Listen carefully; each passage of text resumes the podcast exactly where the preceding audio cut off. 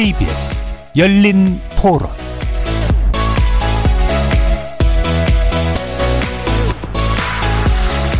안녕하십니까. KBS 열린 토론 정준희입니다. 만약에 경찰에서 문제 있으면 검찰로 한번 갈 수도 있는 그런 기회가 있는데도 불구하고 못 간다. 그거는 불편한 거죠. 중대범죄 수사청이 이루어진다면 오히려 수사변에서 발전적인 부분도 있을 수 있지 않나라고 생각은 되고 있습니다. 경찰에 다 넘겨버리고 재수사를 못 하잖아요. 아니 좀더 상의를 해갖고 해야지 그걸 갖다가 그냥 금방 그냥 일방적으로 그렇게 하면은 수긍하는 사람들이 많이, 많이 있나? 지금 이렇게 경찰한테 필터링 없이 수사권이나 이런 것들이 일괄적으로 다 같이 넘어가는 거에 대해서는 조금 걱정이 많이 돼요. 검찰들이 계속 반대를 하는 거는 그 일반 시민인 제 입장에서 봤을 때는 자기들이 가지고 있는 이권을 놓지 않기 위해서라고 저는 계속 그게 보여지거든요. 그래서 내려놔야 될 거는 내려놔야 된다고 생각을 하고 물론 뭐 이론적으로는 되게 좋은 것 같긴 한데 검찰이 하는 일과 경찰이 하는 일 분명히 다 틀린 건데 과연 잘 될까라는 생각이 들어요. 거리에서 만나본 시민들의 목소리 어떻게 들으셨습니까?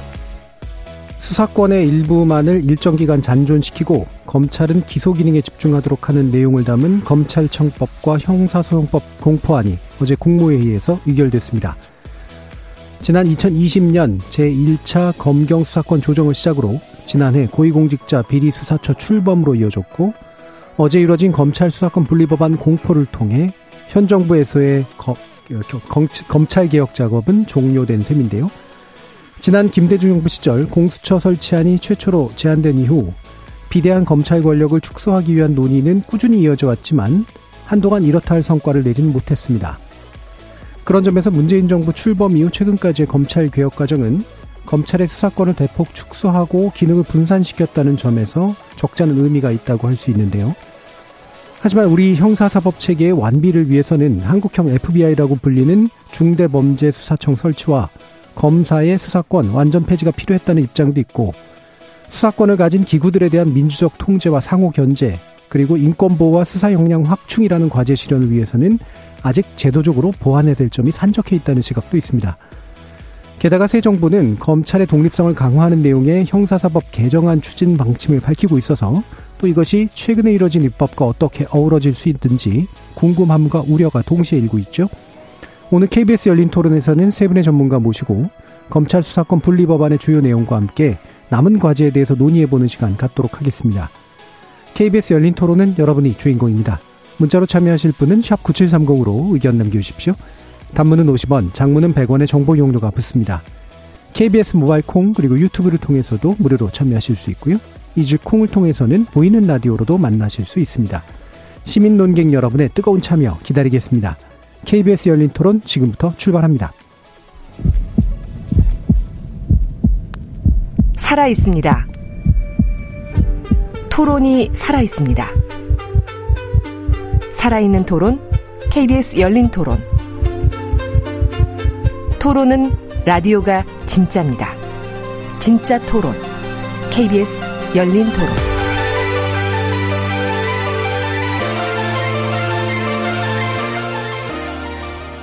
오늘 토론 함께 해주실 세 분의 전문가 소개하겠습니다. 먼저 이동희 경찰대 법학과 교수 나오셨습니다. 네, 안녕하세요. 자, 그리고 민변 사법센터 소장 장유식 변호사 함께 하셨습니다. 네, 안녕하십니까. 그리고 한상훈 연세대 법학전문대학원 교수 자리해 주셨습니다. 네, 안녕하세요. 한상훈입니다. 자, 지금 어, 여러 가지 이제 논란 끝에 어 결국 법률 공포는 이루어졌고요. 음, 이로써 이제 현재 여당 앞으로 야당이 될 더불어민주당이 추진해온 2차 검찰 개혁 입법은 현 정부 임기 내에 마무리된 셈입니다. 현재까지의 일련의 개혁 작업이라고 불리는 현 법적 조건들 어떻게 평가하시는지 일단 간단히 의견 듣고 시작하겠습니다. 이동희 교수님부터. 아, 예. 먼저 이번 법안 통과에 대해서 우리 언론에서는 검수완박이다. 또는 어, 수사 기소 완전 분리다 이런 이야기들을 많이 써왔는데요. 뭐 팩트 체크 면에서 전혀 거기에는 도달하지 못했다는 이야기부터 좀 해야 되지 않을까 하는 생각이 네. 듭니다. 그 경찰이 지금 우리나라 검찰이 개혁해야 된다는 것에 대해서는 다들 공감해 왔고 그 방향성이 수사권과 기소권 모두 다 가지고 있는 독특한 기형적인 어, 구조에서 시작이 됐고 그 부분을 개혁하기 위해서 수사권만이라도 좀 이렇게 축소하자는 게 큰 방향이었는데 이번에 아시다시피 검찰이 이제 기존에 작년에 개혁이 돼서 어, 일부 이제 경찰하고의 관계가 조금 변동이 있었습니다만은 기본적으로 검찰이 직접 수사권이 6대 범죄 개시하는 쪽에 남아 있었고 또 보안 수사를 조금 할 수 있는 여지가 남아 있는 두 가지가 다 남아 있었고요. 또 영장 청구 독점이라는 것도 영장 청구권 독점도 그대로 남아 있었는데 이번에 바뀐 거는 그 수사권 중에 직접 수사 부분을 두 가지로 나눌 수 있는데요. 예. 어, 검찰이 독자적으로 개시해서 처음부터 사건을 인지해서 하는 개시 사건하고 경찰에서 또는 특별사법경찰에서 다른 수사관이 수사해서 보낸 사건을 다시 보안해서 직접 수사하는 예. 두 가지가 있는데 그 중에 전자에 6대 범죄만 이제 개시 진행할 수 있다라고 했던 범죄 부분에서 네 가지 정도를 조금 이렇게 줄여준 형태라고 보여집니다. 그래서 부패 범죄, 경제 범죄가 남고 나머지 공직 범죄, 그다음에 선거 범죄, 대형 참사 등 이런 것들이 이제 어 명문적으로 못하게 됐지만 그 부분에 또 사실 통과 과정에서 등이라고 해서 경제 범죄, 부패 범죄 등이라고 해서 대통령령으로 위임된 부분에서 또 확장될 우려도 또 여러 부분에서 지적을 받고 있지 않나 하는 예. 생각이 듭니다. 예. 총평에서 어 전체적인 수사 기소 완전 분리도 아니고 검찰의 수사권을 완전 박탈한 게 아니라 소송법 설계도 그렇고 그대로 남아 있다. 그래서 일정 부분 어, 직접 개시 부분에서 약간의 범죄를 줄인 정도가 지금으로서는 법이다. 아까 사회전 말씀하신 것처럼 더하기 추후에 이제 공 중대범죄 수사청이나 예. 이런 게 만들어질 때 소송법자 검사의 수사권이 완전히 없어진다면 그때 비로소 수사 기소 분리라는 용어를 쓸 수 있지 않을까 하는 생각을 해봅니다. 예, 뭐 용어 그러니까 완전 박탈이나 이제 완전 분리라고 하는 게 정당한 용어법은 아니다라는 부분을 주로 지적을 해주셔서요. 어, 평가에 관련된 내용은 많이 들어가진 않았습니다만 뭐 의견이 어느 정도 들어가 있는 것 같긴 합니다. 자, 장윤식 변호사님도 말씀 드리죠. 네. 그 상당히 급물살을 탔죠. 예. 다들 기억하시겠지만 대통령 선거 3월 9일에 끝났는데 그 이후에 민주당에서 굉장히 서둘러서 했고 왜 그동안 안 하고 있다가 갑자기 했는지 사람들이 좀 의아하긴 했는데 사실 오랫동안 논의되어 왔던 부분을 민주당이 좀 미루고 있다가 그때 이제 시작을 네. 했고요. 그래서 원래는 에, 처음부터 이런 식으로 검수완박이라고 하는 얘기에 걸맞게 예. 예, 검찰로부터는 수사권을 직접 수사권을 어, 완전히 배제시키는 방식으로 분리시키는 방식으로 추진이 됐죠. 예. 근데 아시다시피 이제 4월 22일에 국회의장 중재안이 있었고 지금 에, 통과된 법안은 그 중재안에 거의 가까운 상황입니다. 이게 사실 검찰이 그동안 수사도 하고 기소도 해왔던 관행이 에, 해방 이후에도 특히 이제 54년에 형사법 개정을 하면서 검찰의 수사권과 기소권을 다 줬어요. 그 이후에 너무 자연스럽게 검찰이 수사하는 것이다 이렇게 생각을 해왔고 어, 경찰은 단지 그 보조자에 불과하다. 이렇게 인식을 해왔던 것이 현실이었습니다. 근데 그게 2020년에 1차 수사권 조정을 통해 가지고 조금 바뀌었고 이번에는 많이 바뀌었죠. 예. 그러니까 이 국민들께서는 좀 의아해 하실 수도 있는데 제가 보기에는 수사는 경찰이 하고 검찰은 기소를 하는 공소 제기 기관으로서의 역할을 공소권을 가지고 경찰을 통제하는 이런 방식이 정상적인 방식입니다. 근데 이게 너무 오랫동안 비정상적으로 오다가 이제 정상화의 길로 접어들었다. 이렇게 평가를 할 수 있겠습니다. 예, 알겠습니다. 자, 그러면 한상훈 교수님 말씀 듣죠. 네. 어, 저는 뭐 간단하게 총평을 하자면은, 에, 일단 절차적인 면과 법안의 그 내용적인 면 두 개를 좀 나누어서 예. 어, 볼 수가 있을 것 같습니다.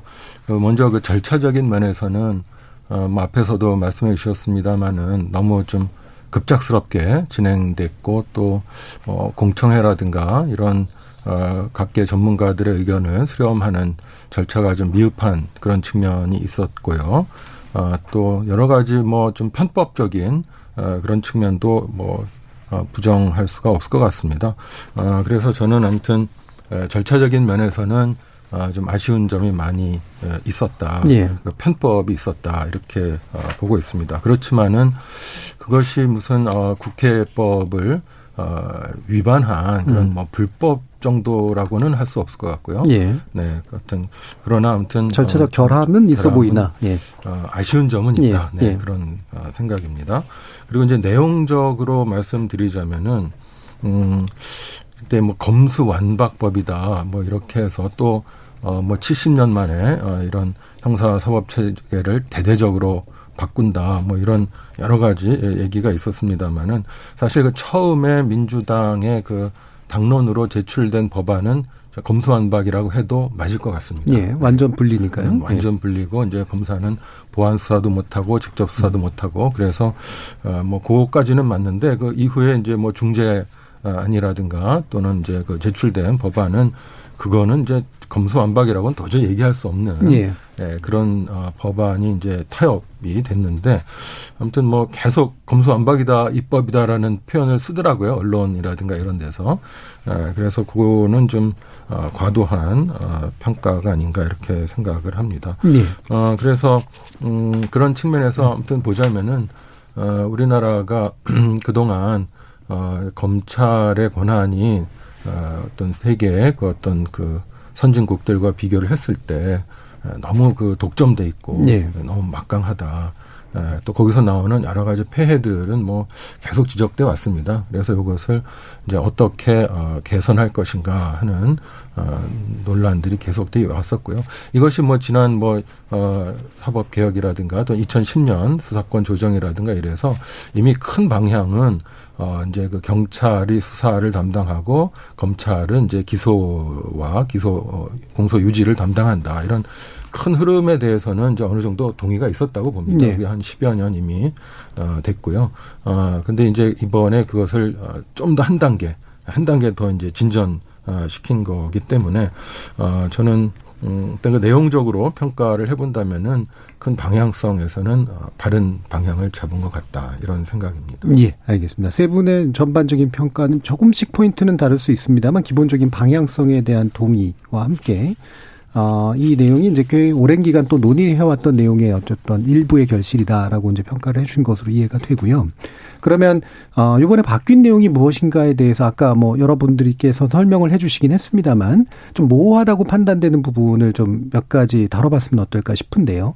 어, 일단은 이제 선거사범 같은 경우에는 이제 공소시효까지는 유지하는 것 정도로 하고 이게 범죄인 이제 부패와 경제 등인데 아까 이동현 교수도 말씀 주셨습니다만 이게 중이 됐다가 등이 됐다가 이제 이런 과정을 좀 겪었잖아요. 근데 이 등이 이제 법에서 많이 쓰는 표현이긴 합니다만 이게 이제 대통령령으로 구체적인 영역을 결정하면 실질적으로는 사실은 음, 상당히 좀 여러 가지가 여전히 검찰이 직접 수사할 수 있는 범위 안에 포함되는 거다라고 우려하시는 경우도 있으니까 이 부분 장윤식 변호사님 어떻게 아 장윤식 변호사님 예, 생각하시는 예, 좀 말씀 주시죠. 원래부터 등이었습니다. 예. 여섯 개가 있을 때도. 네. 근데 중재 안에서도 사실 네, 국회의장이 중재를 했을 때도 등이었죠. 근데 법사위에 갔을 때 중이 됐습니다. 중. 네.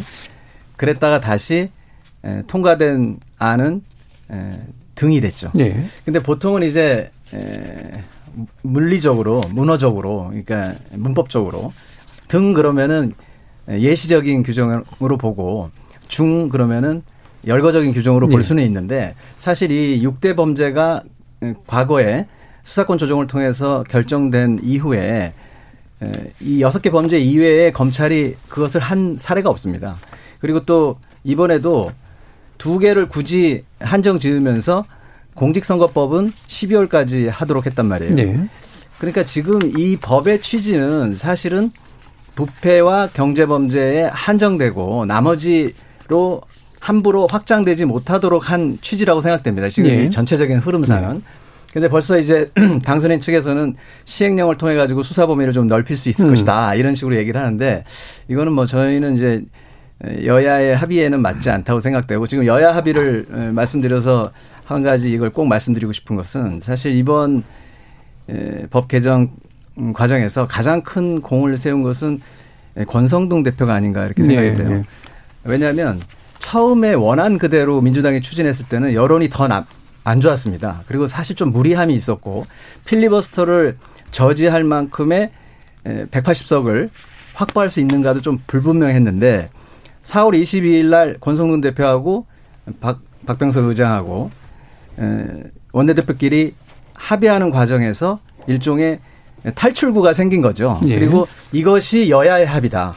그리고 의원총회에서 추인까지 받았으니까요. 이게 나중에 합의가 번복된 부분은 대단히 유감스럽습니다만 사실 그 당시에 합의된 그 내용 국민들께서 걱정하실 필요가 없는 것이 그 합의된 내용을 잘 보시면 이번 법하고 거의 비슷하고요. 합의된 내용은 여야가 합의했기 때문에 사실 어떤 국민의 민의가 전체적으로 반영됐다고 볼 수도 있는 겁니다. 근데 나중에 번복되는 과정에서 과연 어떤 정치적 계산이 있는가 하는 문제는 달리 생각해 봐야 되지만 어쨌든 저는 이 문제는 음 4월 22일 국회의장 중재안 그 합의 정신으로 돌아가서 앞으로 여야가 협치를 해야 된다. 그러면 문제가 그렇게 복잡하지는 않을 것이다. 이렇게 생각하고 있습니다. 예. 뭐 합의의 어떤 뭐 정신이라든가 이런 뭐 또 법의 취지라든가 이런 것들은 뭐 충분히 장규 변호사님 말씀처럼 뭐 이해가 됩니다만 이게 이제 현 정부 그러니까 새로 들어오는 정부가 대통령령으로 실제로 이제 그 영역을 확장하는 것이 얼마나 법적으로 가능한가. 사실 이 부분은 좀 더 짚어봐야 될 것 같긴 하거든요. 물론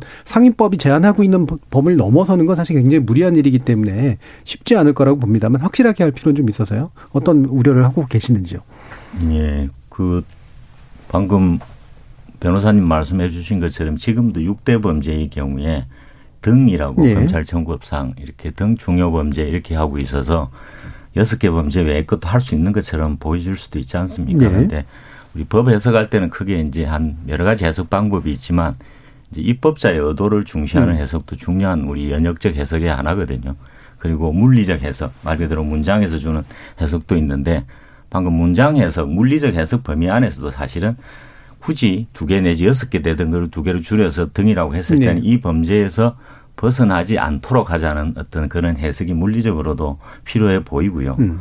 또 그렇게 해야 될 것 같고 또 아까 말한 입법적으로 지금 입법자의 의도가 분명히 이번 과정에서 다 국민들도 보고 계신데 이 두 가지 범죄로 한정해야 된다라는 의의가 분명히 반영된 입법자 국회의 법안이기 때문에 어, 그두 가지로 한정해서 하는 게 맞고요. 다만 어, 사회자님 걱정하신 것처럼이라고 할까요? 우리 지금 당선인께서 이제 어, 벌써 대통령령을 통해서 예. 아까 말해도 위임 조항이 있기 때문에 등 뭐 대통령으로 정한다고 돼 있기 때문에 이 과정에서 이 두 가지 범죄를 벗어나는 기존의 여섯 개 범죄 비슷한 것까지 다 확장한다?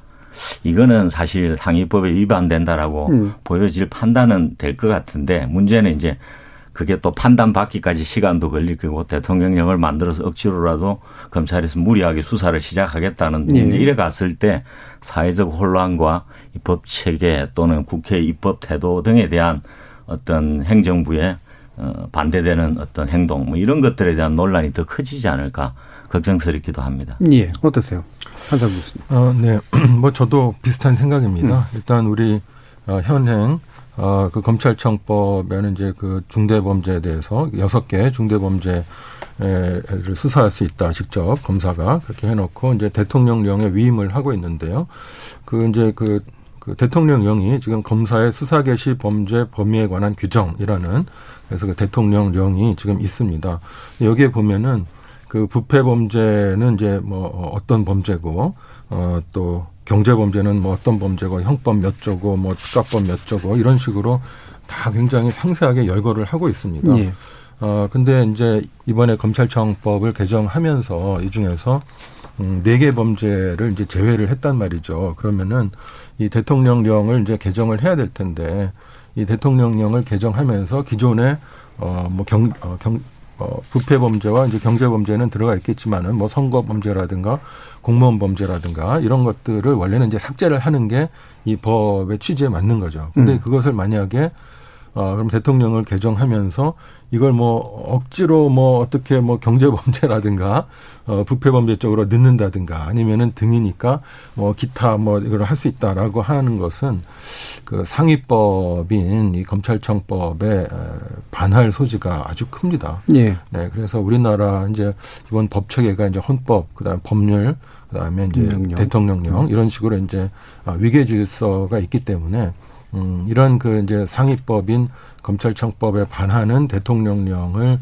만약에 아, 개정을 하게 되면은 그것은 아마 또 굉장히 소송으로까지 가고 그 자칫 아, 그 피의자에 대한 그 수사가 아, 이건 위법한 수사였다. 예. 그래서 무죄가 나올 가능성도 있습니다. 이건 음. 이제 그 피의자 피고인 입장에서는 또 어, 법원에서 얼마든지 또 다퉈볼 여지도 있고 그렇기 때문에요. 그래서 이제 이런 그 뭐 윤석열 그 대통령 당선인 측이나 또는 이제 어 법무장관 한동훈 그 뭐 내정자라 그래야 되나 후보자 입장에서는 좀 불만일 수도 있을 것 같긴 합니다. 그런 의사 표현도 하긴 했고 그렇지만은 어 우리나라가 정말 이제 의회주의고 법치주의라면은 아무튼 이 법 자체가 뭐 어, 저는 뭐 그럴 가능성은 없다고 봅니다만은 뭐 만약에 미연이라고 된다면 이제 그때 가서 이제 할 수 있는 것이고 어, 아직 합법적인 그런 법률인 한에서는 어, 정말 대통령으로서도 이런 그 국회가 어, 합법적으로 제정한 개정한 법을 어, 준수하는 것이 또 대통령의 의무가 예. 아니냐. 네, 저는 그렇게 봅니다. 알겠습니다. 앞으로 뭐 정치적 시험대가 이제 또 실제로 열려질 수도 있어서 한번 여쭤봤고요. 어, 다른 내용들 좀 몇 가지 확실하게 좀 짚어주셔야 될 부분들에 대해서는 그럼 한 분씩 좀 질문을 던지면서 어, 혹시라도 다른 의견 계신 분들이 있으면 한번 의견을 듣는 식으로 한번 진행을 해보도록 하겠습니다. 아, 마침 이제 이 두 개 범죄에 대해서도 수사검사와 기소검사를 분리하도록 한 것. 이 부분은 어떻게 생각하시는지 장윤식 변호사님. 우선은 지금 음, 검찰에서 수사도 하고 기소도 하도록 네. 돼 있기 때문에 에, 불완전한 입법이라고 볼 수가 있겠죠. 네. 근데 에, 국회의장 합의안을 봄 중재안을 보시면 수사 기소 수사권과 기소권을 자- 분리하는 것을 원칙으로 해서 네. 1년 6개월 안에 중수청도 만들고 그 방향으로 간다. 그리고서 검찰의 직접 수사는 없앤다. 이런 대원칙이 지금 음, 천명이 돼 있습니다. 예. 그러니까 그 대원칙이 아직은 과도기적으로 완벽하게 법안화되지는 않기 때문에 그럼 그 사이에라도 내부적인 통제, 그러니까 수사검사와 기소검사가 분리돼서 그 내부적으로 검사끼리라도 통제를 할 필요가 있지 않느냐. 사실 이게 수사 기소를 분리하는 이유가 수사한 사람이 기소까지 하면 자기가 수사한 부분이 잘못됐다라고 생각하더라도 기소를 통해 가지고 유죄를 받으려고 계속 노력하지 않겠습니까? 이게 네. 확증 편향이라고 뭐 그렇게 얘기를 하시던데 에, 그런 견제가 필요한 거거든요. 그래서 크게 경찰에게 수사권을 어, 검찰에게 기소권을 주는 것인데 지금 당장은 에, 기소권과 기소권을 갖고 있는 검찰이 수사도 일부 하고 있기 때문에 그 수사에 대해서도 내부적으로 검사들끼리 에, 역할을 나눠서 수사검사와 기소검사가 견제를 해, 해봐라 이런 취지로 마련된 것입니다. 예, 그래서 기본적으로 이제 법이 그 취지, 취지를 가지고 있는 대원칙이 이제 적용되는 방식이기 때문에 아, 분리하도록 하는 것에 대해서 기본적으로 동의하는 의견 주셨고 아마 진행이 될 거라고 보시는 것 같은데 혹시 뭐 다른 의견 있지는 않으신가요? 그러면 다른 부분 지금 핵심이 이제 중수청 설치 방안인데 어 이게 이동 교수님께 일단 먼저 여쭤봐야 될 것 같습니다. 어 이게 왜 포함이 안 됐을까라고 궁금해하시는 분들도 있고 여기에 대한 정치적 해석을 하시는 분들도 있는데 그리고 만약에 된다면 지금 아마 사개특위나 이런 데서 논의가 될 것 같긴 합니다만 어, 국민의힘이 또 참여 의지를 안 밝히고 있는 상태이기도 하고 어떤 전망까지 가지고 계신지 한번 먼저 의견을 들어보죠. 그죠. 중수청 설치 법안이 원래 세트로 이루어지는 게 예. 원래 원안에서는 공수처법 아 그죠. 공소청법이 이제 검찰청법이 공소청법으로 바뀌고 음. 그래서 검찰에서는 공소만 담당하는 게 되고 아울러 수사 기능을 싹다 빼서 아까 직접 수사 기능을 전부 다 없애고 그러려면 이제 형사소송법상 지금 195조 6조부터 있는 많은 검사의 수사 주체로서 되어 있는 조항들이 싹 다 없어져야 되겠죠. 그리고 나서 중대범죄수사청 지금 검찰이 기존에 해왔던 6대 범죄 이제 이번에는 2대 범죄로 바뀌게 된 건데 이제 이런 범죄를 중심으로 고 수사를 담당할 직접 수사를 담당할 부서를 빼내는 문제가 될 텐데요. 이제 이게 방금 말씀드린 것처럼 법안으로 보면 제가 보기에 지금 검찰청법을 공소청법으로 바꿔야 되는 큰 네. 문제가 있고 그다음에 수사 관련해서도 지금 195조 이하의 수사에 있는 많은 조항들을 음. 소송법 전반을 건드려야 되는 작업입니다. 뭐 초안이 없지는 않은데 이게 아마 국회를 통과하려고 했으면 또 엄청난 논의가 있다 보니까 아까 네. 아마 정치적으로도 이번에는 1단계로 중수청 만드는 거는 다시 말하면 수사에서 완전한 검찰의 수사권을 없애는 부분은 차후에 다시 논의를 통해서 2단계로 하자라고 미뤄둔 상황이다. 이렇게 예. 평가해야 될 것 같습니다. 예, 예. 그걸 하기로 하면 이제 법적으로 좀 연계된 법들이 굉장히 많기 때문에 생기는 난점들이 시간적으로 분명히 좀 있다라고 판단이 되는데 이게 지금, 또 예. 네. 지금 그게 이제 제일 큰 문제라고도 볼 수 있는데 애초에도 에, 중재 안에서 이 6개월 안에 중수처를 만들고 그러니까 1년 6개월. 구성한 지 6개월 안에 중수청을 예. 만들고 1년 후에 시행한다 예. 이렇게 돼 있어요. 그러니까 1년 6개월이면은 중수청이 만들어지고 그렇게 되면은 검찰의 직접 수사권이 없어지는 걸로 예. 어, 되어 있었는데 그 부분을 이제 민주당에서는 정치적 정치적 합의라고 이해한 음. 것 같습니다. 그래서 이거를 법안으로 넣는 거는 기술적으로 좀 어렵다고 생각을 음. 한것 같고요. 예. 그래서 지금 사개특위를 출범을 시켰기 때문에 아마 여기서 계속 얘기는 될 텐데 이 현재 이 검찰청법 형사소송법 개정이 너무 급물살을 탔다는 얘기도 있지만 이게 좀 시행을 유예해야 된다. 그러니까 좀 늦춰야 된다라는 그런 얘기들 속에서 결과적으로는 1년 6개월 정도 유예된 거라고 볼 수가 있거든요. 일단은 두 개로 줄이고 그거는 4개월 후에 시행되지만 실제로 직접 수사권이 완전히 없어지는 건 1년 6개월인데 음. 다만 이제 1년 6개월 안에 할 수 있을 것인가 그렇죠. 하는 그 그게 이제 문제인데 이제 환경이 바뀌었죠. 대통령이 거부권을 행사할 수 있는 그런 예. 환경으로 바뀌었고 또 여야가 합의하지 않으면 사개특위가 구성이 안 되고 또 이거를 언제까지 해야 된다라고 하는 담보 장치가 없기 때문에 그렇죠. 이 부분은 사실 아, 정치적으로 정말 지혜롭게 해결해야 될 문제인데 어, 담보돼 있지는 않습니다. 예, 이게 사실 그 이것만은 그냥 놓고 보면 현재까지도 이제 입법 과정을 지켜보면 누군가가 밀어붙이지 않는 한 계속 늘어지잖아요. 그러면 이제 그 검찰의 수사권을 완전히 나머지를 다 분리해내는 과정도 사실은 완료되지 않을 것은 가능성이 크고 그 특히나 사개특위에 이제 그 국민의힘이 참여하고 그다음에 정부가 뭔가 동조하지 않으면 새 정부가 동조하지 않으면 중수청 설치도 굉장히 어려워질 거고 이제 이런 난점들이 좀 예상이 되거든요. 한상훈 교수님도 좀 말씀 주시죠. 네, 그 저도 중수청 에 대한 그 설치가 이제 중재안에도 있고 뭐 여야가 기본적으로 합의는 했었던 거죠. 그게 이제 뭐 나중에 파기가 아, 돼서 지금 어, 어려운 상황이긴 한데요. 어, 뭐 제가 볼 때는 어, 이 중수청이라는 것을 새로운 조직을 하나 만드는 거지 않습니까? 예. 이게 간단한 문제는 아니거든요. 일단 음. 권한이라든가 아, 또 다른 그 법 조항과의 어떤 그 조화로움 그리고 이제 무엇보다 또 중요한 게 인력 문제라고 저는 음. 보고 있습니다. 이게 아마 그 규모가 어느 정도 어 저는 몇천 명 정도는 최소한 되는 그런 정도의 규모의 중수청이 이제 필요할 것이다. 그리고 그 기본적으로는 지금 검찰이 지금 이제 직접 수사를 해왔던 이제 6대 범죄 를 이제 기본적으로 이제 중수청이 이제 담당을 하고 아, 그리고 필요하다면은 이제 현재 경찰이 담당하던 그런 범죄 중에 일부도 또 담당하고 아, 이런 식이 될 것이고요. 그 다음에 또 정치적 중립성이라든가 공정성 이런 문제가 또 굉장히 어, 핫한 이슈가 될 겁니다. 예. 그러면 중수청장은 그러면은 네. 어떤 방식으로 그렇죠. 누가 임명을 할 것이고, 그다음에 내부에서의 그것을 어, 또 통제할 수 있는 어떤 어, 위원회라든가 이런 것들은 어떻게 될 것이냐. 또 음, 인력은 어, 어떻게 충원할 것이냐. 이거 뭐 몇천 명이 되는 인력을 전부 다 그 신규 채용으로 할 수는 없을 거란 말입니다. 이게 기존에 검찰에 있던 그 검찰 수사관 음, 분들이 또 상당수 옮겨올 것이고 또 경찰 내에서도 또 일로 옮겨갈 수도 있고 또 아마도 이제 그 현재 검사, 현재 검사 중에서도 어, 정말 나는 어, 기소보다는 나는 수사가 더 좋다. 이런 어, 생각을 하는 그런 검사가 계시다면은 어, 또 이쪽으로 옮겨와서 이제 수사관의 지위가 되는 거죠. 이제 검사의 지위가 아니고 어, 그런 거도 될 거기 때문에 음. 이게 굉장히 복잡한 문제가 될 겁니다. 예. 그리고 또 무엇보다 이게 뭐 법무부 산하로 할 것이냐, 뭐 행안부 그렇죠. 산하로 할 것이냐, 또 이런 것도 있고, 뭐 저는 개인적으로 행안부 산하로 하는 게 맞다고 봅니다. 이게 다 수사 파트이기 때문에 그쪽으로 가는 게 맞다고 보는데요.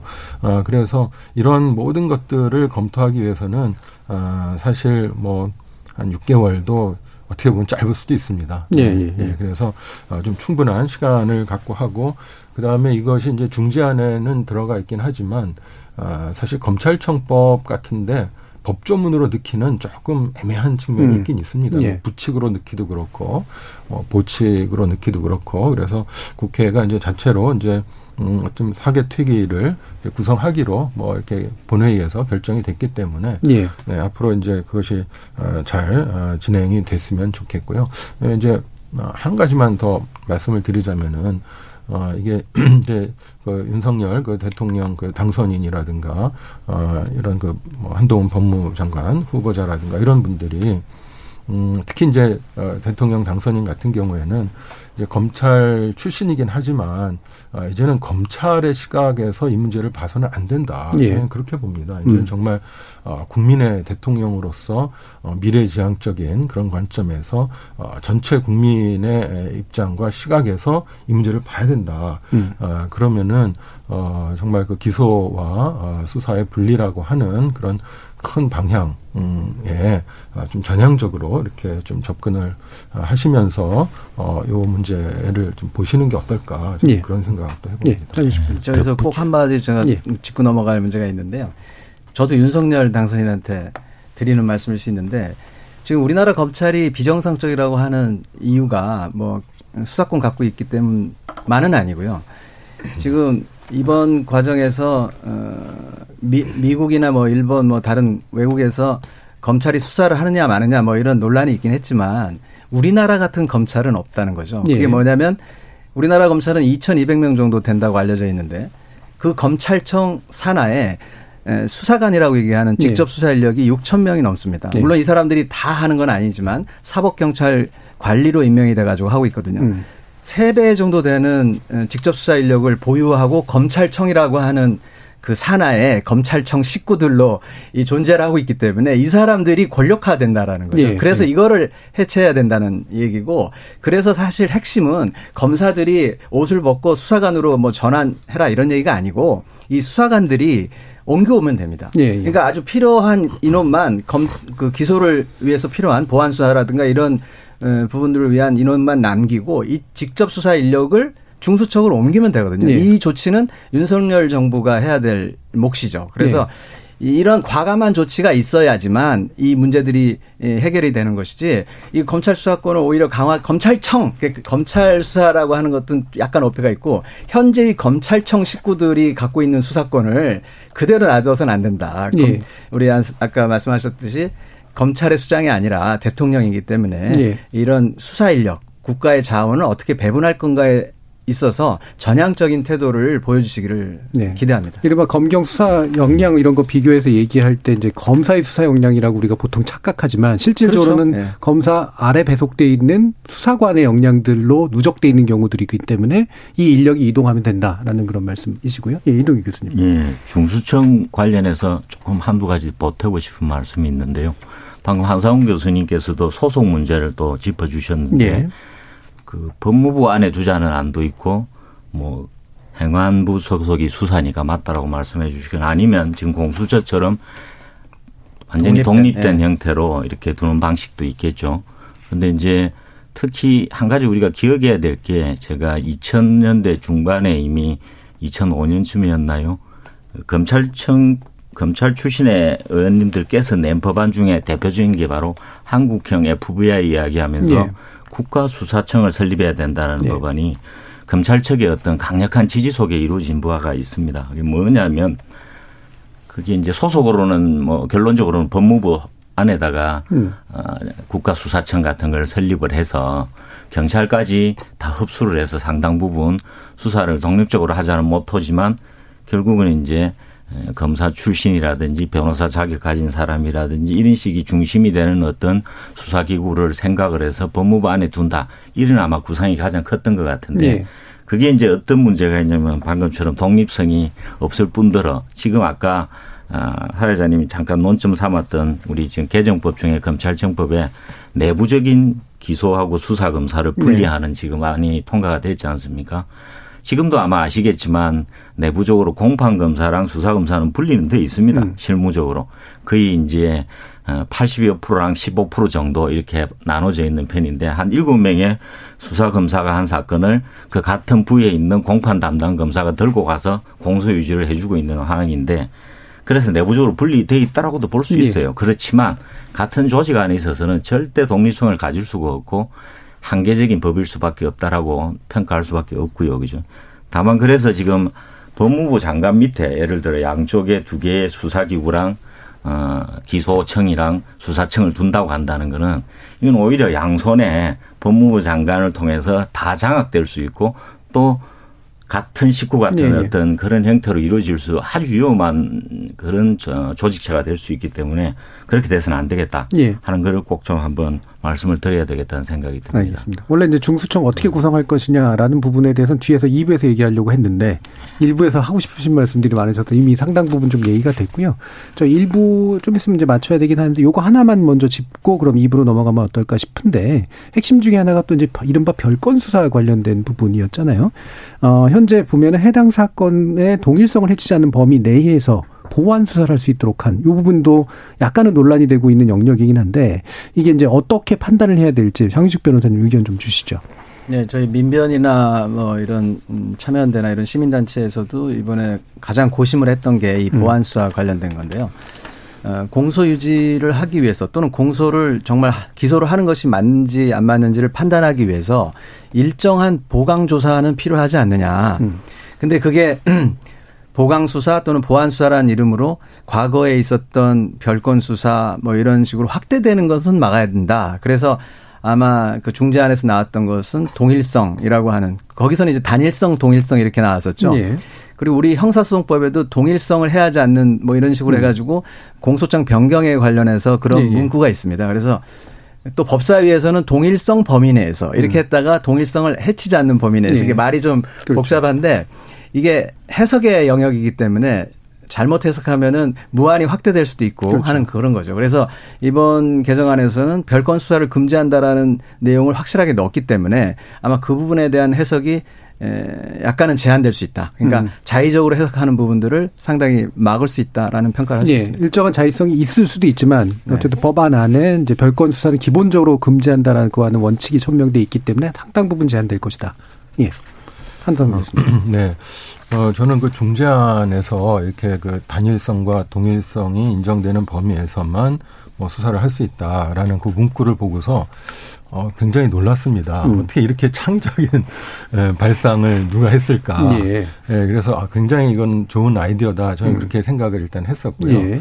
이 동일성이라는 개념을 뭐 우리 일반 우리 시청자 청취자분들께서는 아, 좀 생소한 표현일 수는 있겠습니다만은 사실 요 형사법에서는 이 동일성이라는 개념은 굉장히 중요한 개념 네. 중에 하나입니다. 우리 이제 예를 들면 검사가 뭐 아, 기소를 했다 그러면은 뭐 어떤 A라는 사건에 대해서 기소를 했다 그러면은 뭐 B라는 사건도 있고 C라는 사건도 있고 그런데 그럼 어디까지 이게 기소가 미친 거냐 유사한 게 이런데 그것을 이제 구별해 주는 기준이 이제 동일성이라는 네. 개념이거든요. 또 어, 어떤 그 재판이 이제 선고가 됐을 때 이제 기판력이라고 그래서 일사부재리 그런 게 적용이 되지 않습니까? 그랬을 때 요거 그럼 어디까지가 이 기판력에 적용되는 범위냐? 예. 이제 요런 거를 따질 때 우리 형사소송법에서는 이제 동일성이라는 개념을 쓰고 음. 있습니다. 그렇기 때문에 이게 여기서 갑자기 나온 개념은 전혀 아니고요. 네. 이미 뭐 여러 이론과 판례를 통해서 이 동일성의 범위가 어디까지다라는 것은 지금 뭐 어, 상당히 발전돼 음. 있습니다. 그래서 음 근데 이제 요런 그 소송 때 이제 인정되던 요 기준을 이제 수사에까지도 이제 가져온 거거든요. 예. 그래서 요거는 어떻게 보면 굉장히 어 그 창의적인 발상이다. 저는 이렇게 생각을 했고요. 음. 어 그래서 뭐 약간 뭐 모호한 점이 있긴 하겠습니다만은 예, 기존의 그런 발전된 이론을과 판례를 요 어, 수사 범위에도 이제 적용을 한다면 뭐 제가 볼 때 크게 어려울 것 같지는 않습니다. 예, 네, 예. 그렇게 일단 보고 있고요. 아 그리고 이제 이렇게 동일성으로 어, 수사의 그 범위를 제한한 것은 특히 이제 보안 수사의 경우인데요. 음. 어, 저는 아무튼 어, 굉장한 어, 그 두 개의 그 가치 중에서 하나의 그 중간적인 방향을 어, 선택했다 이렇게 봅니다.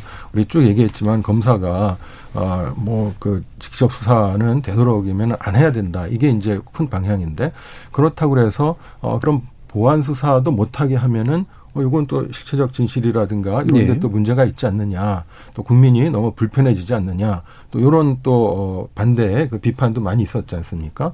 그래서 요거를 이제 어떤 식으로든 어, 절충을 하고 어, 해결책을 모색해야 되는데 그렇다고 이걸 또 막 열어주면은 예. 뭐 이게 어, 뭐 유명무실한 그런 어, 법 조문이 될 수 있기 때문에 이 동일성이라는 것을 통해서 양 극단의 어떤 그 단점을 어, 최소화하면서 어, 하나의 그 절충의 해법을 음. 어, 찾은 게 아니냐 저는 그래서 뭐 요거는 어, 우리가 아무튼 뭐 이론적으로 저는 충분히 음. 어, 우리가 어, 좀더 명확하게 예, 해낼 예. 수 있는 그런 문제다라고 알겠습니다. 봅니다. 예, 모함을 상당 부분 또 제거시켜 주시기도 해서요. 일단 여기까지 좀 이야기를 좀 나누고요. 어, 저희 천송이 문자 캐스터 불러서 청취자 문자 들어보고 이후 논의 계속 이어가도록 하겠습니다. 지금까지 청취자 여러분이 보내주신 문자들 소개합니다. 4228님, 언론에서 검수 완박이란 표현을 사용하지 않았으면 합니다. 수사 기소권 분리를 완전 박탈한다는 과한 표현을 사용함으로써 개혁 법안 자체를 악법으로 느끼게 합니다. 정확한 표현을 통해 정당한 평가를 받아야 합니다. 부탁드립니다. 9241님, 대안도 없이 허겁지겁 법안을 공포한 건 전형적인 의회 독재의 폐단입니다. 새 정부의 적폐 수사를 염두해 소나기는 피하고 보자는 심보로 속도를 낸 거 아닌가요? 이창섭님, 검찰이 무리한 별건 수사를 통해 피의자에게 하지도 않는 범죄를 뒤집어 씌우거나 하는 범죄적 행위를 해왔기 때문에 그 대책 차원에서 최소한의 법안 위반이 이루어진 겁니다. 7086님, 여야 합의가 국민 이익보다 중요한가요? 입법, 사법, 행정, 시민 등 모두의 합의가 필요치 않나요? 검찰 개혁 문제는 정치인들만의 합의가 아닌 국민 투표가 꼭 있어야 한다고 봅니다. 정진규님, 검찰의 수사권 완전 폐지가 이루어지지 못해 아쉽습니다. 조금씩 보완해서 완전한 검찰 개혁 성공했으면 합니다. KBS 열린 토론. 이 시간은 영상으로도 생중계하고 있습니다. 유튜브에 들어가셔서 KBS 일라디오 또는 KBS 열린 토론을 검색하시면 지금 바로 토론하는 모습 보실 수 있습니다. 방송을 듣고 계신 여러분이 시민 논객입니다. 계속해서 청취자 여러분의 날카로운 시선과 의견 보내주세요. 지금까지 문자캐스터 천송이었습니다. 토론이 세상을 바꿀 수는 없습니다. 하지만 토론 없이 바꿀 수 있는 세상은 어디에도 없습니다.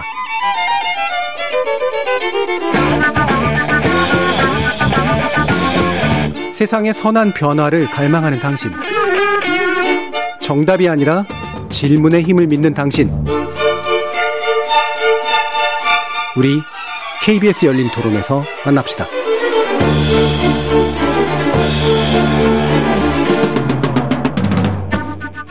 KBS 열린 토론 검찰개혁의 제도적 완비를 위해 남겨진 과제를 놓고 민변사법센터 소장 장유식 변호사, 한상훈 연세대 법학전문대학원 교수, 이동희 경찰대 법학과 교수 이렇게 세 분의 전문가와 함께하고 있습니다. 자, 2부 시작은 그러면 이제 경찰, 그러니까 상당 부분 이제 수사를 담당하게 될, 어, 경찰에 관련된 이야기를 몇 가지 또 나누면서 확인해 볼 것들을 좀 짚어보려고 하는데요. 어, 일단 요번 성, 형사소송법 개정안에서 경찰이 무혐의로 결론낸 불송치 사건, 이제 무혐의로 결론내서 송치하지 않은 사건에 대해서 고발인이 이의 신청을 할 수 없기 때문에 이로 인한 여러 가지 피해들이 우려된다라는 게 이제 정의당의 또 입장이기도 했습니다. 이게 실제로 어떠한지에 대한 관련된 의견을 여쭙고 싶은데요. 일단 이동희 교수님 좀 이 부분 말씀 주실 수 있을까요? 예, 그 이야기 전에 방금 앞에 예, 예. 근무와 끝에 했던 말 관련해서 한 가지만 조금 추가하고 예. 싶은데요. 그 지금 경찰에서 송치한 사건에 대해서 검찰에서 보안. 수사할 수 있는 예. 범위에 대해서 별건 수사를 하지 못하도록 하고 아까 한상훈 교수님 잘 설명해 주신 것처럼 어, 동일성을 해야지 아니하는 범위 내에서만 할 수 있다 이렇게 돼 있긴 한데 그게 이번에 사실 개정안 초안에서는 그 경찰에서 송치한 모든 사건이 거의 다 그렇게 되도록 돼 있었는데 지금 수정안에서 하나가 빠져버린 게 이제 경찰에서 일반적으로 이 기소해야 된다라고 보냈던 사건이 있습니다. 이 음. 경찰에서 판단해서 아니, 사- 충분히 이 사건이 되기 때문에 예. 혐의가 인정되고 보내는 송치 사건이 이 가장 많죠 비율이. 이제 그 사건이 이번에 그 뭐 동일성을 해하지 않는 범위란의 대상에서 빠졌습니다. 음. 최종 수정안에서 그거대로 통과돼서 지금 남아 있는 거는 이제 우리 법에서 잘 쓰지 않는 이제 송치 유형인데 세 가지가 있죠. 하나가 이번에 이제 시정 조치를 검찰에서 경찰에 요구해가지고 보내라고 한 사건. 예. 또는 체포 구속 장소 감찰권이라고 해서 유치장 감찰 넣어가지고 불법 체포돼 있을 때 사건 보내라고 한 거.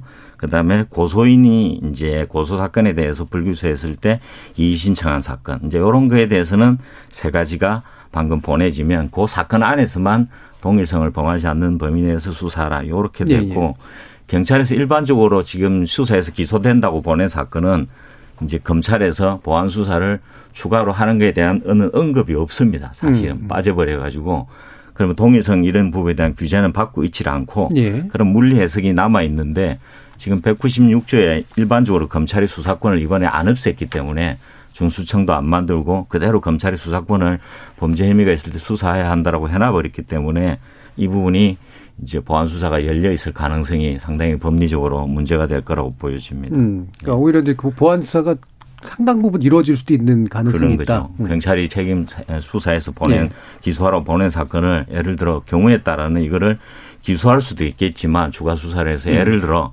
그 관련성이 없는 부분까지 추가로 도 입건하는 여부 음. 이런 문제도 생길 수 있고 또는 경찰에서 송치한 거를 기소 의견을 보낸 거를 불송치 결정으로 불기소로 종결하는 경우도 있을 수 있고 경우에 대해서 뭔가에 어, 불가능하다거나 이런 규정이 없고 또 불기소했을 때 경찰은 실컷 예. 수사해서 증거 다 모아서 올렸는데. 보내줬는데 검찰에서 이거 자기가 볼 때는 증거 부족하다 하고 그냥 불기소해버려요. 그러면 예전과 마찬가지로 견제할 수 있는 수단은 법상으로 남고도 없습니다. 예, 예. 예. 사실은. 이 부분도 우리가 상당히 고민해야 되는데 뭐 추가를 하자면 영미법계 국가나 우리가 많이 또 이야기하는 절충 모델 일본 같은 경우도 이 불기소를 했을 때는 수사기관에 다 통보가 됩니다.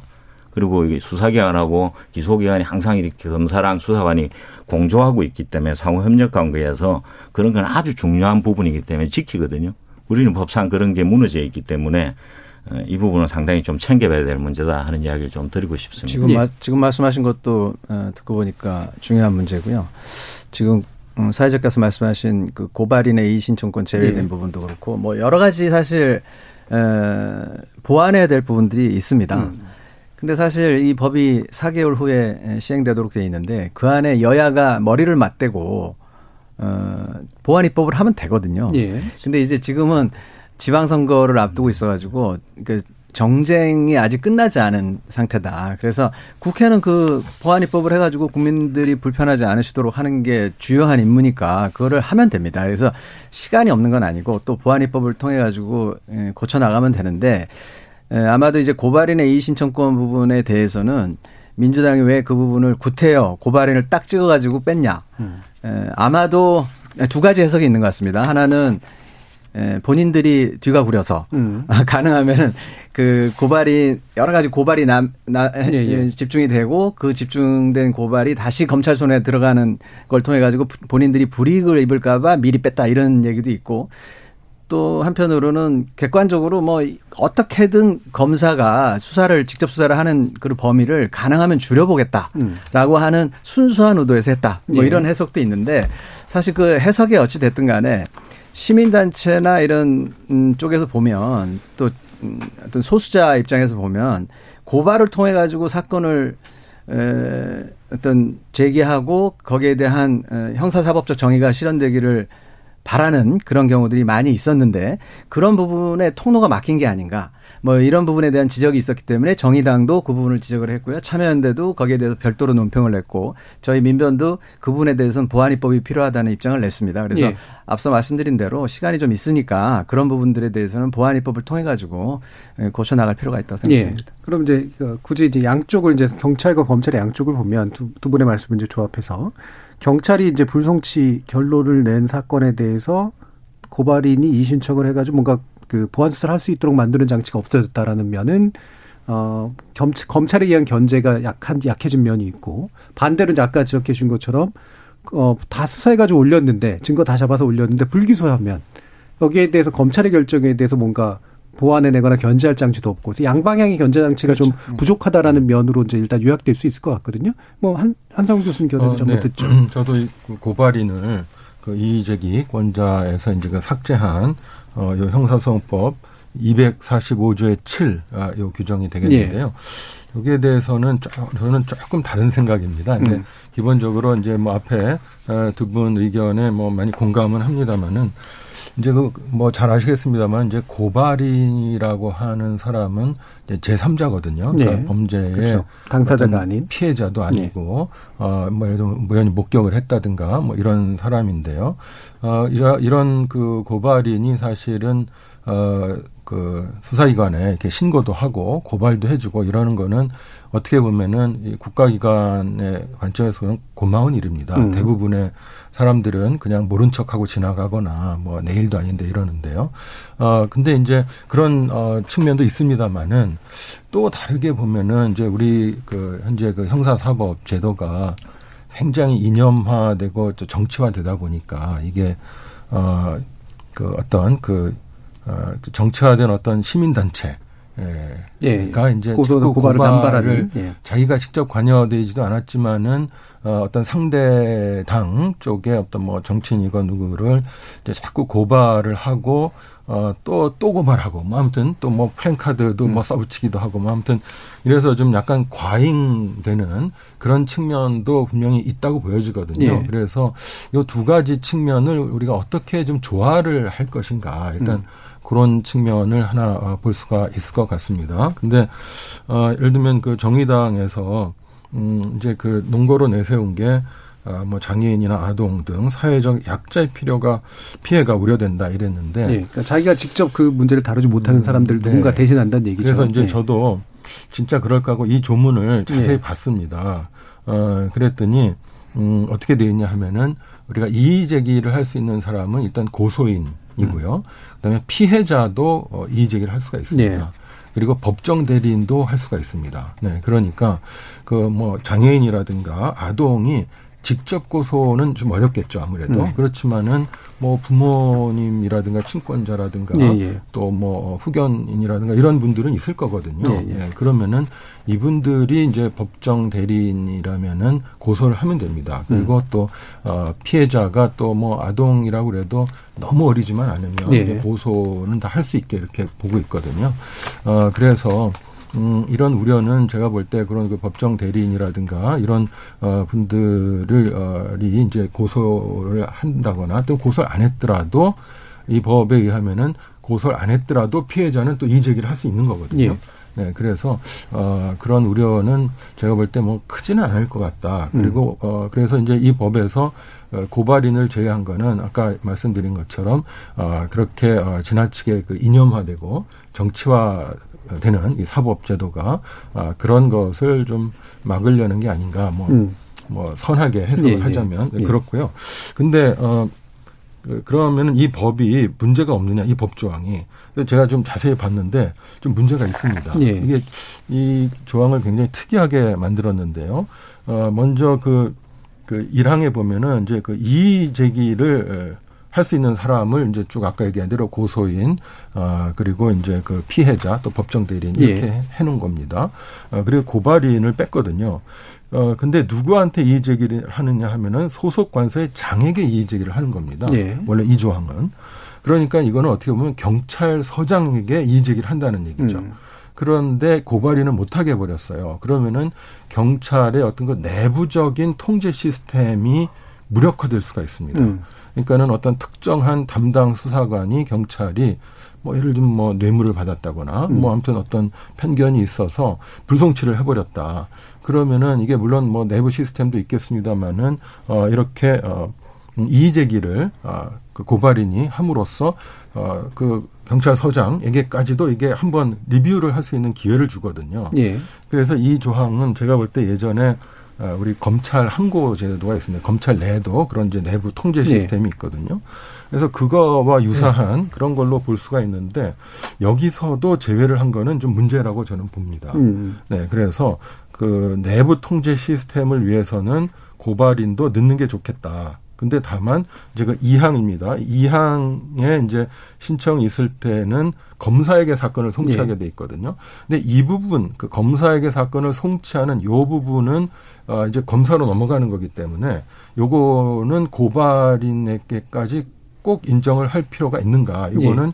입법 정책의 문제라고 보여집니다. 예. 네, 그래서 음 고발인이 이제 이의 제기를 했을 때 이게 검사한테 다 송치되게 한다면은 어뭐 거의 모든 사건이 다 검찰로 갈 거거든요. 예, 예, 예. 그러면은 아까 우리 처음부터 얘기했던 검사의 그 수사를 최대한 억제하고 축소한다는 어, 그런 취지에 어긋날 수가 있습니다. 네, 그래서 어, 고발인이 이의 제기가 있을 때 어, 검찰의 송치를 금지하는 거 요거는 어, 이 법조항이 타당한데 에, 그 내부 통제 시스템까지 막은 것은 저는 문제가 있다. 네, 그래서. 이거는 법 규정을 조금 손을 보면은 될 것 같습니다. 예, 고소 고발이 무분별하게 남발되고 있다. 그 교수님 말씀 전적으로 동, 동의하고요. 정말 이게 형사 사법 체제를 문란하게 만들 정도로 네. 그리고 정말 어, 사회적인 스트레스가 늘어나는 그런 요인이기도 한데 그럼에도 불구하고 아 그리고 아까 말씀하신 장애인 아동과 같은 사회적 약자에 대해서는 말씀하신 대로 또 그런 당사자들 음, 해석을 예. 통해 가지고 보완이 될 수도 있는 것 같은데 시민 단체들은 좀 불만이 있습니다. 시민 예. 단체들이 에, 고발을 했을 때 그런 부분들이 에, 여기서는 어쨌든 음, 막혀 있는 거니까. 예, 뭐, 그래서 이런 부분들을 어, 확장하는 문제하고 무분별한 고소 고발을 막는 별도의 대책을 마련하는 것이 동시에 좀 필요하지 않나. 예. 그렇게 생각합니다. 알겠습니다. 이 부분이 생각보다 좀 길게 가긴 했습니다만, 예. 하나만 어, 더 추가해도 될까요? 어, 추가가 뭐 많이 하실 것 같아가지고. 아주 간단, 아주 간단, 아주 간단하게 저는. 의견을 안 드렸는데. 네. 이거 좀 우리 장현식 변호사님 말씀대로 저도 그런 부분이 있는 것 같습니다. 그래서 이것을 사실은 좀 유형을 나눠야 됩니다. 예. 네, 그래서 이게 어, 피해자가 없지만 어떤 공공적인 성격이 강한 범죄는 고발인도 이렇게 하게 한다든가 뭐 이런 예, 예, 또 예. 너무 개인적인 범죄까지 또 고발인이 개입할 필요는 없는 거기 때문에 어, 그런 좀 더 이렇게 좀 정치하게 이- 네네. 이, 조항을 만드는 거는 좀 필요해 보입니다. 좀 세밀하게 가보자라는 얘기까지 좀 들었고요. 이게 뭐 아마 이동현 교수님 하신 말씀이 있으시겠지만 제가 네. 무, 여쭤봐야 될 게 바로 경찰 관련된 문제인데 지금까지 계속 이제 검찰 측 논리로는 경찰이 잘 못한다부터 시작해서 경찰에게 지금 산적해 있는 수많은 수사건들이 있는데 이거 거의 막 묻히고 있다. 라는 그런 식의 얘기까지 이제 하면서 실제 현장은 혼란하기 그지없다라는 말까지 이제 저희 토론에 나와서도 이제 얘기했었거든요. 실제로 현장이 검경 수사권 조정 이후로 이렇게 경찰 쪽에 뭔가 이렇게 문제가 많이 생기고 있는 것이냐 부분에 대한 어떤 어, 오해가 있다면 해소가 필요하고 현실이 그렇다면 현실의 문제에 대한 이야기가 필요할 것 같아서. 그죠. 제가 이해하고 있는 바로는 지금 뭐 아시다시피 경찰의 수사 부담이 커졌지 않습니까? 예. 작년에 이제 법이 개정되고 경찰이 특히 이제 송, 기존에 하던 사건 수는 뭐 범위는 달라진 건 아니겠지만 검찰로 보낸 이후에 보안 수사를 이제 검찰이 직접 하지 않고 경찰에 보안 수사를 요구하는 게 원칙화되면서 음. 일단 보안 수사가 좀 늘어난 건수가 있죠. 그러면서 이제 또 경찰이 책임 수사 체제를 확립하겠다. 다시 말하면 사건 한 건 한 건을 검찰로 가서 마지막에 종결 이중으로 하는 시대가 아니라 경찰에서 종결을 해야 된다라는 시대가 된 거 아닙니까? 근데 이제 과도기적으로 인력이 엄청나게 늘어나야 되는데 네. 사실은 현장에는 인력이 하나도 못 늘어났어요. 음.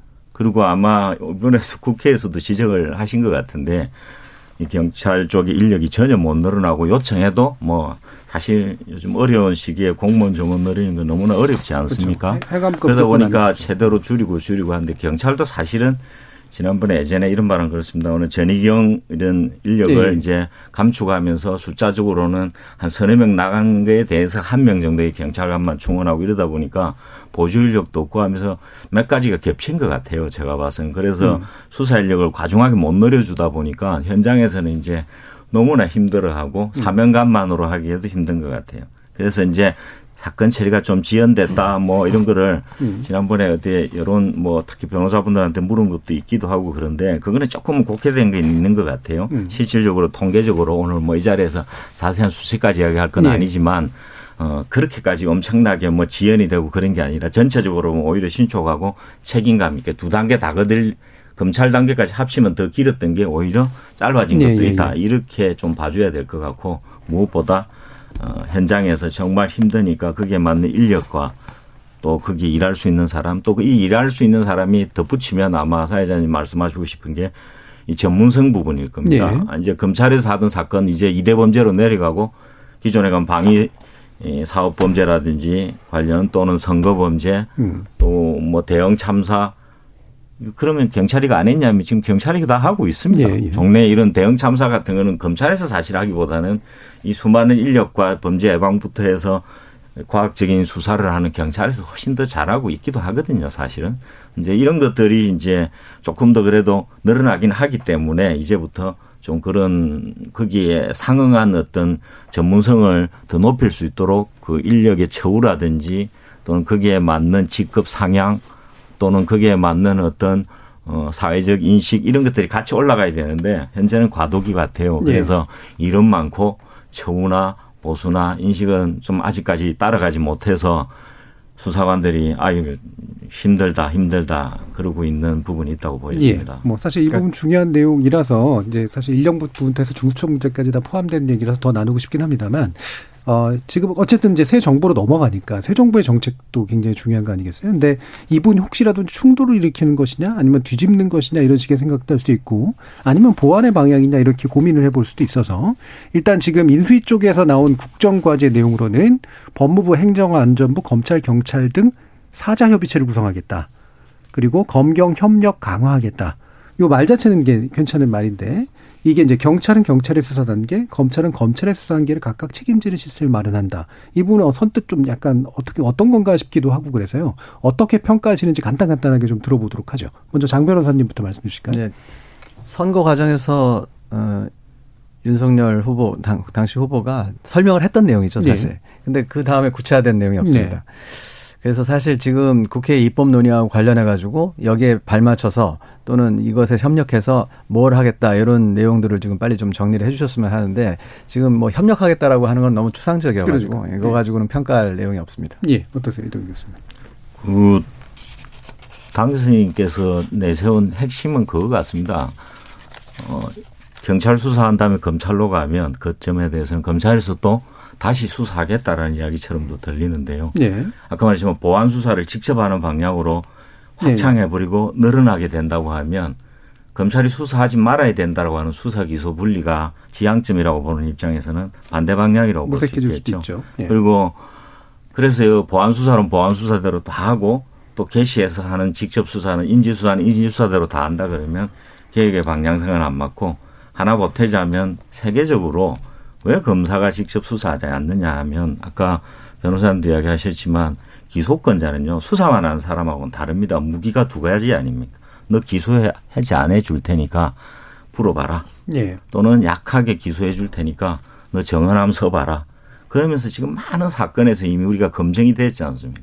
잘못된 정언 또는 무리한 수사에 의한 타건 압박 수사 등등 해서 제대로 된 진실이 아니라 왜곡된 진실이 일어날 수도 있고 이런 것들이 세계적으로 다 검증이 돼서 안 하는데 우리나라만 그죠? 이게 다 따져보면 예, 대한민국만 가지고 있는 어떻게 보면 일제로부터 물려받은 아주 나쁜 청산해야 될 악습이다. 예. 그래서 이 부분에서는 저는 보안 수사를 더 늘리고 이중으로 계속 가서 옛날처럼 돌아가자는 발상은 맞지 않다. 이런 예. 이야기를 하고 싶네요. 한 교수님.